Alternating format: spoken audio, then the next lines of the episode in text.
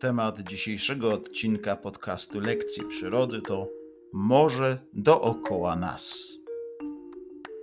Ile jest oceanów? Który ocean jest największy? Co jest przyczyną występowania prądów morskich?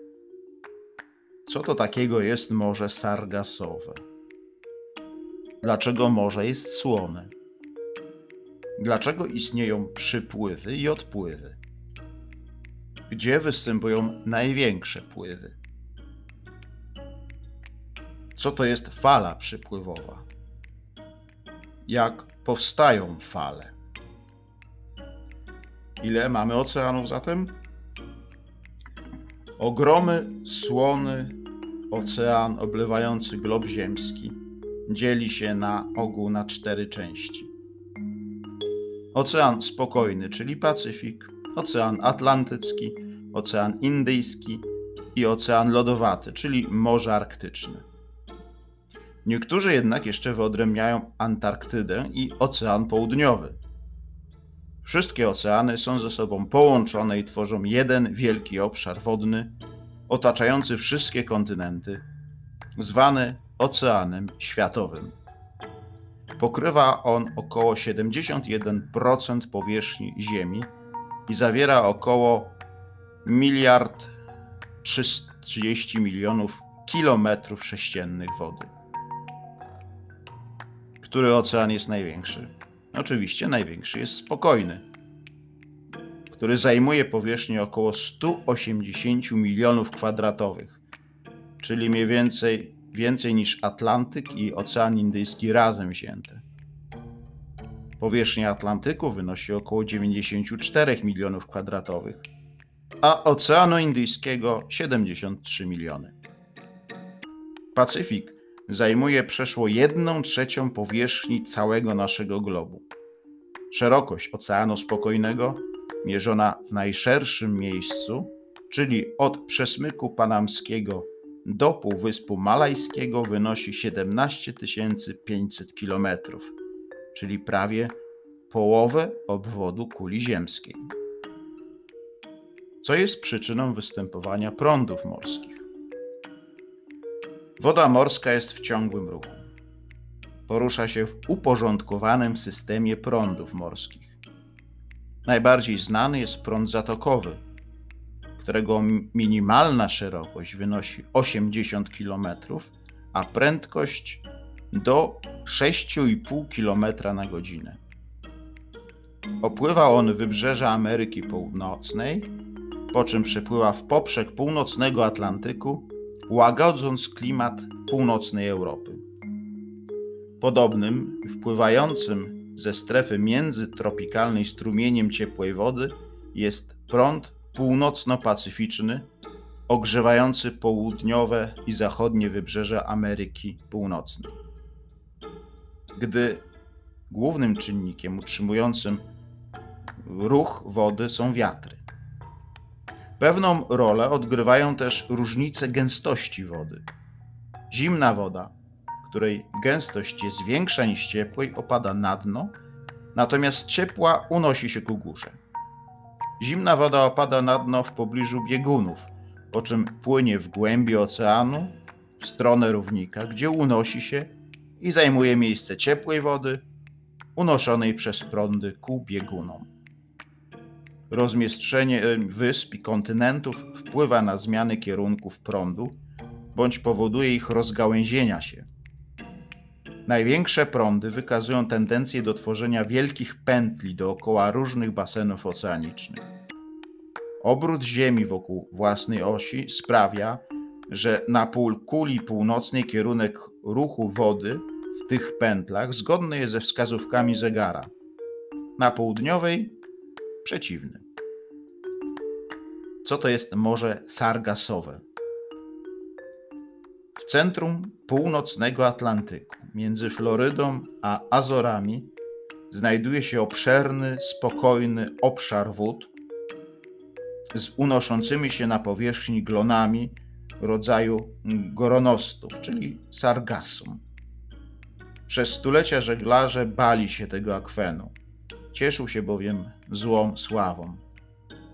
Mówiono, że statki często zaplątują się tutaj, wpływające rośliny i pozostają tu na zawsze. W rzeczywistości zamki, statki przepływają tamtędy bez większego trudu. Jest to po prostu spokojny obszar położony w centrum pętli prądów morskich płynących wokół północnego Atlantyku. Podobne spokojne obszary wodne istnieją też na innych oceanach, ale już nie są takie sławne jak Morze Sargasowe. Naukowcy odkryli, że to miejsce jest siedliskiem wielu rzadkich gatunków organizmów morskich. To tutaj odbywa się tarło węgorzy. Dlaczego morze jest słone? Woda morska jest słona, a ilość zawartej w niej soli jest różna w różnych rejonach. Stężenie soli mineralnych rozpuszczonych w wodzie morskiej wynosi średnio około 3,5%. Jest to głównie chlorek sodu, lepiej nam znany jako zwykła sól kuchenna. Część soli pochodzi z podwodnych wulkanów, natomiast większość z, ze skał tworzących skorupę ziemską. W wyniku wietrzenia skał zawarte w nich sole ulegają wypłukaju, po czym z wodami rzek trafiają do morza. Ponieważ woda morska cały czas parowała, ilość zawartych w niej soli stopniowo wzrastała aż do osiągnięcia obecnego stężenia. Oceany zawierają tyle soli, że gdyby wyschły, utworzyłyby warstwę o grubości około 150 metrów. Dlaczego istnieją przypływy i odpływy? Poziom morza przy większości wybrzeży regularnie podnosi się i obniża.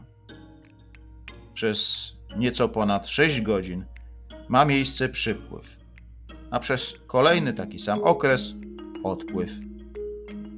Przypływy i odpływy wywołane są oddziaływaniem grawitacyjnym Księżyca, a także, chociaż w mniejszym stopniu, bardziej odległego Słońca. Przyciąganie to sprawia, że na powierzchni wody tworzą się wybrzuszenia.